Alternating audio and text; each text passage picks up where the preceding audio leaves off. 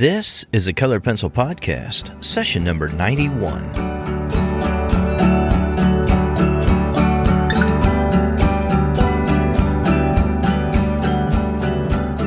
Welcome to Sharpened Artist, a colored pencil podcast where we discuss in detail all things in and around colored pencils and the colored pencil artist.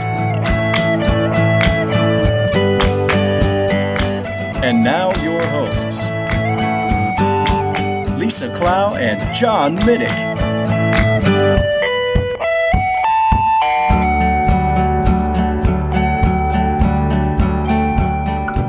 Hello, my name is John Middick, and I'm joined once again by my co-host Lisa Clow of Lock Refine Art. Lisa, how are you? I'm great. How are you doing today? I am doing never better. I was hoping you would say that. Well, I'm glad I didn't disappoint you. Lisa, the month of March, we're doing all Q and A shows. I'm so excited about that. We're already getting some questions in, and I think it's going to be a, a fun series of shows because there's so many times where we get these little questions that really just don't take up an entire show, but we can answer them in a lot of uh, smaller segments. So that's going to be cool.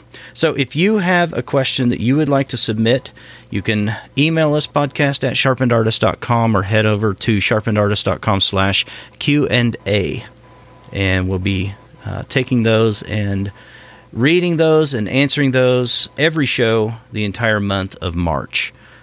And if we haven't said it lately, thank you very much for listening to the show. We really appreciate that. And the biggest compliment you can give us is subscribing to the show or telling someone else about the show. So, Lisa, what are we talking about today? Things that you do that waste time when you're trying to brand yourself or market your artwork. Things that are taking away from things that would be beneficial. There's bad ways of doing this? What?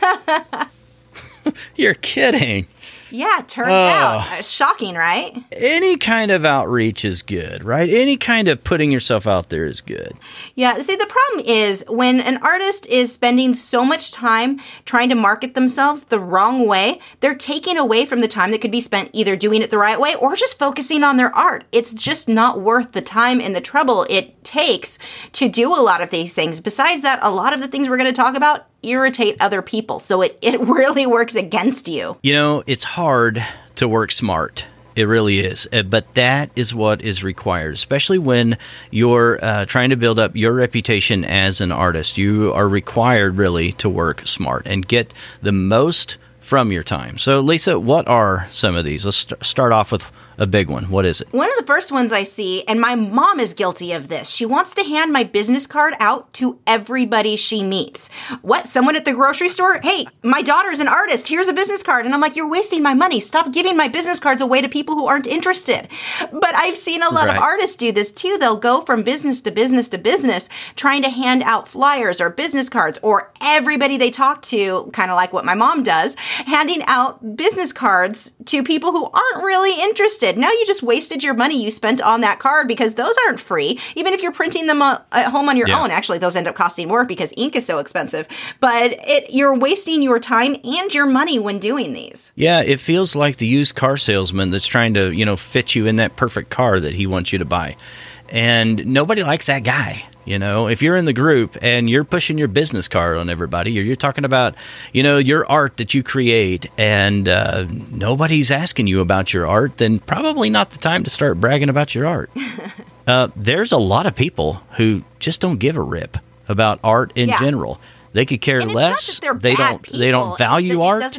No, they're not bad people, but they don't value art. They're not art patrons, and they don't care anything about art. They would never buy a piece of art, ever.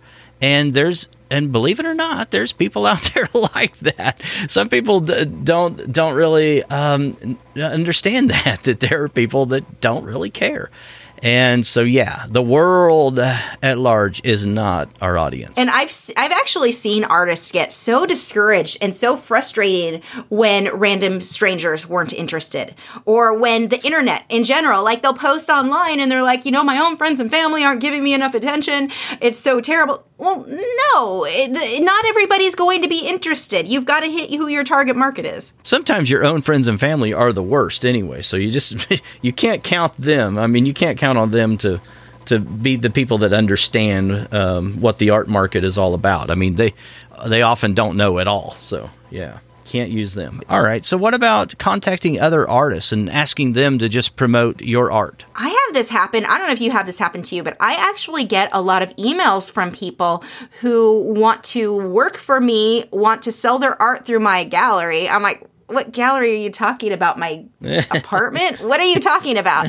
But they'll misunderstand that, like, and you know, the, the sad thing is that these people are spending time, hours, contacting every artist yeah. they can find, thinking that that yeah. artist is going to make their career or help, help them yeah. to sell their work or promote them. And that really isn't going to be the best way to do that. Some other case in points here, Lisa, are, yeah, and I do get those, but probably not as often as you.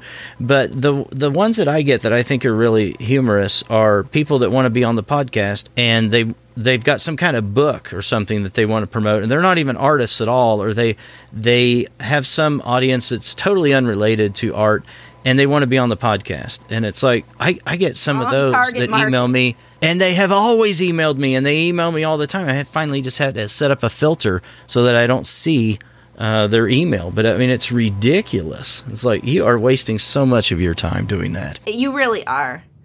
I instead, you can contact artists, but don't go for the artists who have, let's say you've got a following on Facebook of two hundred artists. You don't want to go to somebody who has three hundred thousand and say, hey, let's collaborate.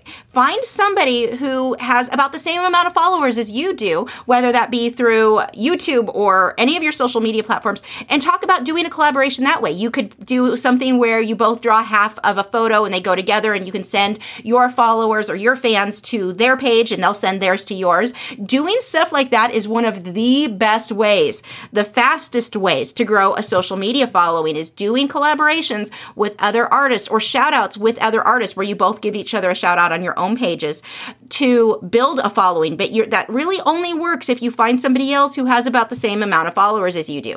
If you have, I mean, again, if you've only got a few hundred, don't go to the three hundred thousand person and expect them.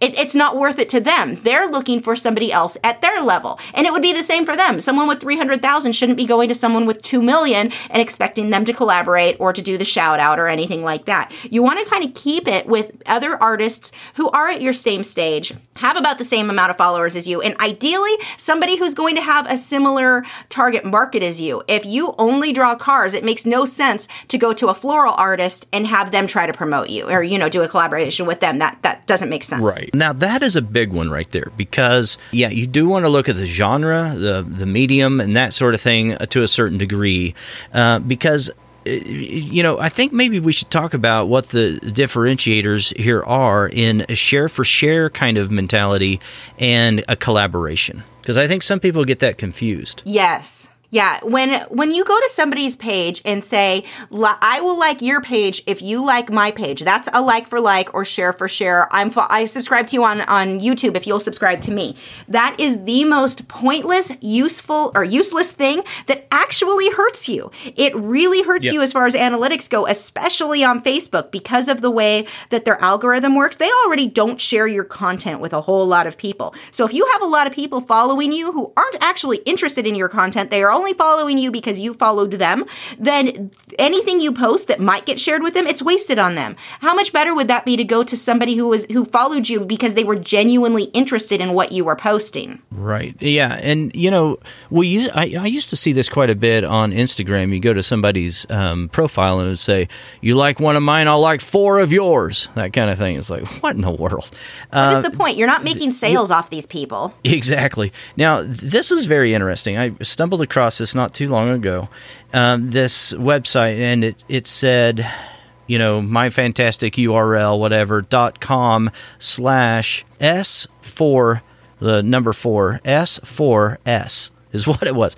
And so you, so you go to this, this U R L, and it's a share for share program, and they have this page, this little uh, uh, form set up to where you can submit to them to decide. They can take your application and decide if they want to do a share for share, but it, it's not in the way that you might think. It's not in a good way. They have it set up, though, where if they the criteria is you have to go and you have to pay us a little bit on our donation site that we have set up, and then you also have to go and like us on Facebook, and then you have to come back here and uh, say that you did all these things, but hit the check boxes here, and then submit this to us, and we'll see if we can do a share for share with you.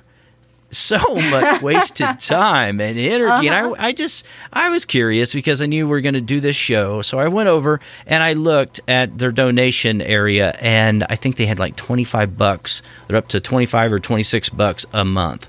Like, wow, the amount of work you're doing for that. That's a good one to bring up, too, with Patreon. Patreon is one of the most amazing platforms. I love it. It works so well for content creators. The problem that I'm seeing is that a lot of people who don't have followers yet, they may. It's not that their work isn't good, but they're not really creating much content. They don't have many tutorials yet. They really don't have much available yet. And they again, they don't have the following yet. And they'll set up a Patreon account. That Patreon, the amount of time that I put into Patreon each week is insane. If I had to do that for twenty-five dollars or one hundred dollars even a month, it wouldn't be worth the time. It doesn't make sense. That is another example, I think, of jumping into something that is kind of wasting your time. Patreon is absolutely great. But you have to do it at the right time when you have the right amount of backing to go with it. Just making a random Patreon page. My band that I was in years ago, they did this. They set up, it, I don't think it was GoFundMe. It was something else, um, Kickstarter. They set up a Kickstarter page mm-hmm. to try to fund our first album because it is so expensive to do professionally. And it didn't work. Why didn't it work? We didn't have the followers. What's the point of having a Kickstarter if nobody is going to know about it because they don't know who you are? So it was another, that was another example of a waste of time. Kickstarter could be great. Is Kickstarter even still around? But it can be no, great. No, it is that big time, sort of, yeah. Okay. Yeah, it's a good that, one. Yeah, that sort of thing can be absolutely amazing, but it only works if you've got the followers or the content to back it, because if nobody knows about it, it's not going to yeah. work for you. You're putting in a lot right. of time and effort. And that Kickstarter page, they made me manage a lot of it. It was a lot of work. That was not yeah. the most fun time I had to make zero money. We had a few people donate, but right. we didn't even come close to hitting what our max was, so we didn't actually make any money off of it. Our time would have been spent better even just practicing or, you know, finding a different way to market yeah. our brand. But that was not a very effective way because we were doing it at the wrong time. We were doing it before we were ready, before we had the followers who would know about us in order to donate. Yeah, Indiegogo, GoFundMe, um, Kickstarter, all of those. I mean, it, it takes effort on your part. You're having to do, you're having to do the marketing piece yourself. And so you're right. It is a machine. You have to get that machine going, that marketing machine. Um, if you're not willing to do that and put in the sweat equity that's required to do that, or you don't have the numbers yet to be able to do that, a targeted numbered audience that is, then yeah, it's not going to do you any good at all. It kind of reminds me of when I was younger. I used to have in my head, once I built a website, if I made the website nice enough that people would flood to it, people would be buying my paintings and everyone would be there all the time because the website was so nice. That's not how that works. You, you know, if you don't have the If there's right. the S E O. There's so much involved in getting people to a website. But I mean, I had this idea of put all this work into a website, which you should do. You should have a website. I'm not saying that that isn't the case, but I was very kind of delusional, I guess, in how I thought that the end result would yeah. be. And it's like, you know, you have to do the the branding. There's more to it than just that. I think people see the final stage, like with Patreon. They'll say, okay, look at how much these creators are making. I want to make that much too. I'm going to make my Patreon account. It's not worth it until you've got the followers who know who you are, until you have the content to that people would want to buy into. So again, it, timing can just be a, a huge factor. Yeah, I think that's a good one too about your website or Any anything you're going to do uh, in your business as an artist where you're pushing yourself and you're trying to venture out and do something that makes you uncomfortable, makes you do something that you're not used to doing, you know, study up on that and decide, you know, if it is something that is going to be worth the effort. And that I think everything that we're talking about here, we're talking about scaling and being able to scale something properly, you know, not – not just doing things for the sake of doing it or thinking that it'll uh, net some kind of result that it never was intended to be able to accomplish. And so we have to uh, sort of count those costs and figure out, you know, what all is involved before we uh, commit ourselves in those areas. And I think you brought up a good one there about Patreon, Uh, Lisa, where uh, somebody may be uh, doing something that isn't scalable. That's probably a, an easy trap to get into. But it, if we think about the fact that, you know, we're having to sustain, you know, we, we got to have something that's sustainable. We're having to support whatever this is.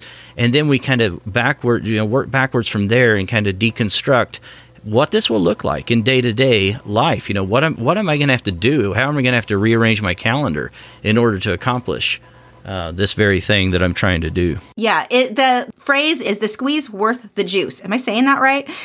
Either way, I yeah. guess the end result is the same. But is it worth it? Is it worth the amount of effort you're yeah. putting into it? Are you going to get the results out of it that make it worth the time that you put into doing that thing? Yeah. And, you know, we can fool ourselves and we can make ourselves think, you know, we can we can tell ourselves, well, I'm really busy. I'm really doing all this stuff over here. And some people may, you know, you may do that for a while and then you get frustrated and like, oh, this doesn't work.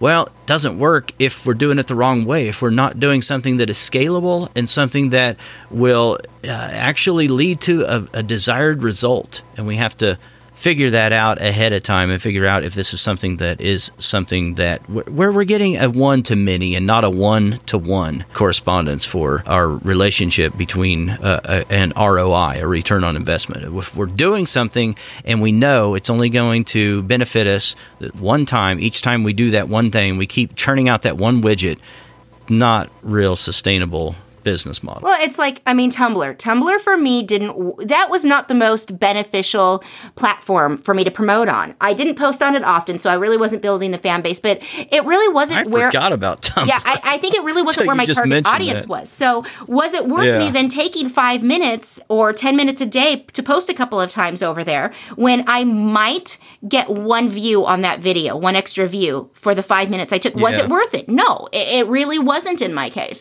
So that was one I I stopped right. posting on. Um, I think my account's still there. I just don't use it because it wasn't worth the return. Right. Yeah. I, and I'm I'm one of these people. I don't really think you have to be everywhere. I think you need to you need to do a few things and do those well. Exactly. You don't have to just be on every social media platform, whether you are actually active over there or not, just because someone said, yeah, you need to be over there. As artists, we you know, just pick and choose one that you can do v- very well and then, you know, branch out from there after you've mastered that one. Yeah, one of the things I used to do when I was younger is I would go to the beach to paint. I would set up, bring all my paints, my easel, everything. Um, one time I went to Venice and set up a whole setup where I had paintings with me that were available to, sa- to sell. I didn't sell any of those.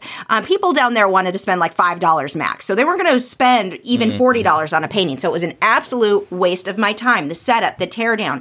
Then I had other times where I'm like, well, I'll just go down and paint at the beach. People will walk by. They'll be so amazed by what I'm doing that they're going to order stuff from me. No, it never happened. And I did that several times. Now, I don't regret the time spent at the beach. It was fun.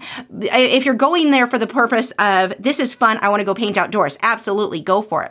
I, however, was going there with the intent, all these people are going to see my work and want to buy stuff from me. No, it, it really isn't. So this would be another example, you know, going and setting up at a park. If you want to go paint at a park because you want to go paint at a park, absolutely do it. If you want yeah, to go do it yeah. thinking that people are going to hire you to do paintings, probably not going to happen. Your time would be better spent elsewhere or doing something else. Yeah. Yeah, that's kind of like the, the art show here locally that I do. I don't, I never do it thinking, oh, I'm going to make, you know, my year's going to be set after this. Um, I do it more because I'm a community person and I like, I, I know the people in the community and I like seeing them and meeting people. I lo- love people. And that for me is what, what that's all about. And it's just fun, that kind of thing. Another thing that we could uh, fall in the trap of doing is donating art. Art for exposure, I put in quotes, um, you know, to some no-name industry or some kind of cause, you know, and they may frame this in a certain way for you and say, you know, make it sound like this is going to be some kind of great deal. But, you know, donating your art oftentimes for the purpose of getting some kind of exposure, that's often inflated, and it just never does work out that way. Yeah, and we've talked about that before. Did, do we have a podcast on yeah. that, don't we? We should put that a link up to that in I the show so. notes, because there, there's a lot of thing, a lot of reasons that I don't recommend donating to yeah, art to charity. I recommend donating money to charity. Sell the painting yourself and then donate that money, because you're going to get more for your painting. You're going to do a better job of selling your painting than the charities generally will. So, um, but yeah, check out that podcast if you're at all thinking about that. But you're right, that that's not something that's going to really get you exposure or get you a bunch of sales. And trust me, I have donated to so many things across, uh, throughout time, largely because they were, were things like the Italian Greyhound Rescue, things that I wanted to support. But realistically, while yes, they sold, they it would have made that group, it would have made the Italian Greyhound Club way more money, or the rescue, way more money if I would have sold it on eBay and then just donated the money. It would have made them so much more. And they always like to tell you, just, and again, check out that podcast, but I do want to throw this out there. They will always tell you that it is a write-off. It is not for the artist. Donating money is not a tax deduction for you. So just know that. Don't think that you're going to be getting this great write-off. You're not. Yeah, they do always frame it like that, it seems like. And I don't think it's that they're trying to lie. They just don't know. No, they don't know. Right. Uh, one that I had uh, recently, wasn't all that long ago, maybe a year ago, uh, fr- an artist friend of mine approached me and asked if I would share a booth with them and at a particular art show. And the genre was not related to what I do, and their art in particular had nothing to do with any kind of realism or art. It was photography that they did even. Um, and it would just be so unrelated. It would be weird, actually. I'd probably be better off being next to someone who did fiber art or something like that. I mean, it was just so, that was a joke. It was so unrelated that it was ridiculous. So, you know, look out for those kind of things, too. I mean, sometimes what you've actually figured out is a way to uh, say goodbye to a whole bunch of money if you and agree time. to those kind of things. And when you go and do these yeah, art shows and, and art fairs, effort. I did not find them to be really useful, because of the ones I was going to weren't drawing in the right target audience for me. For me, when I was doing pet portraits, one of the most beneficial things for me to have sold, instead of doing art shows where it was just kind of a group, tons of art there, would be to go to dog shows and buy a booth there, sell it to people who had dogs who were interested in what I was doing. They would be interested in buying or si- hiring me to paint their dog. That makes sense. Painting and doing regular, just kind of across the board, it's an art fair or an art and craft fair especially, those were the least productive for me. Now, yeah, I made a few sales, not enough to make it worth my time. Whereas the artists who I've known who were doing shows at dog shows or setting up their art at dog shows, or let's say they painted cats, they would go to cat shows. They tended to make more money and get more commissions than an artist who was doing a general art show. So just something to keep in mind. I mean, it's not that we're saying that any of the, well, some of these things are things you want to avoid altogether, but it's that some of these things are good to do, but you want to do it the right way. Don't waste your time doing the one that doesn't bring you to your target market or your ta- target audience. I'll tell you another thing, Lisa, that wastes your time as an artist and gets you away from the easel and not drawing is reading books. But one thing you can do to prevent that from happening is go to audible trial dot com slash C P podcast. And we have a thirty-day trial set up there for you. And you can get any audiobook of your choice for thirty days, and you don't pay a dime until the thirty days, and then it's uh, fourteen ninety-five for that subscription. I, I like how you slid into that. I w- did not know where you were going. Reading books? There's nothing bad about reading books. What are you talking about, John? Well, you know, you know, I don't have time to read books, but I love books. And, you know, with a long commute like I have and working the day job, and then I'm doing art uh, in the evenings, I still want to read books, but I can listen to books. And a good book that I would recommend that uh, every artist check out is The War of Art by Stephen Pressfield. I think that is just such a, a great book, and it's fairly small, too. First part of the book, I think, is the best. But, yeah, there are over one hundred eighty thousand titles to choose from. You can even get caught up on the news. I think it comes with a complimentary subscription to the New York Times and the Wall Street Journal uh, audio version whenever you uh, sign up for, with Audible. And th- that's a lot of fun to listen to as well. Yeah, I love it because I feel like I, when I'm painting and drawing, I mean, that's work for me. It's something I do pretty much every night. But right. listening to the audiobooks, it lets me feel like I'm still getting some of that downtime in, the stuff that I want to, you know, fun, other fun stuff besides art. Not that art's not fun, but, you know, sometimes you want to do something else. So, yeah, I'm a huge fan. I just finished the second book from the Red Queen series by Victoria Aveyard. Oh my gosh, I'm so excited. The next one comes out on the seventh, and I cannot wait because it was a huge cliffhanger. But, oh, that was a good book. Really Really enjoyed that one. Oh, that's awesome, Lisa. Again, go to audibletrial.com slash CP podcast. You know, one other thing, Lisa, before we go, plastering your artwork in your gallery on your website with things that are totally unrelated with what you want to do in the future or commissions that you're interested in, uh, I think is another misstep in branding. If you're not interested in doing pet portraits anymore, then maybe take those down for a little bit from your website and do the things, you know, put the, no, I like the them there. Uh, drawings or paintings up there that you do want to have commissions uh, doing, like maybe landscapes or something like that. The reason I'm saying this is you'll hear artists complain or uh, talk, you know, whine about, well, all I ever get is these pet portraits and I don't want to do those anymore. You go, go to their gallery. That's all they have up there. Is pet portraits. Like, well, no no wonder. No one's going to ask you to do something that they don't even think you're capable of doing. They're looking at what you have done, and they're going to, you know, ask you about those things. So I thought you were just something to, to keep in mind. Because I don't do port, or I don't actually take commissions anymore, but I still have all my pet portraits up. I'm like, John, get off my website. Stop complaining. I like it. I haven't even looked at your site. That's funny. All right. Maybe you guys have some things that you could add to this list. We'd love to hear that. You can contact us by sending us smoke signals. Lisa's three or four or five, and I'm one, and then one and a half. You can Twitter at us at Sharpened Artist and at Lacree, and reach out to us through email, podcast at sharpened artist dot com. Again, I wanted to mention that we're doing a Q and A show every Monday in March. So if you have anything you want to contribute, reach out to us and let us know about that. And we'll talk to you guys again next Monday. Bye. Thanks for listening to this week's episode. All the show notes can be found at w w w dot sharpened artist dot com.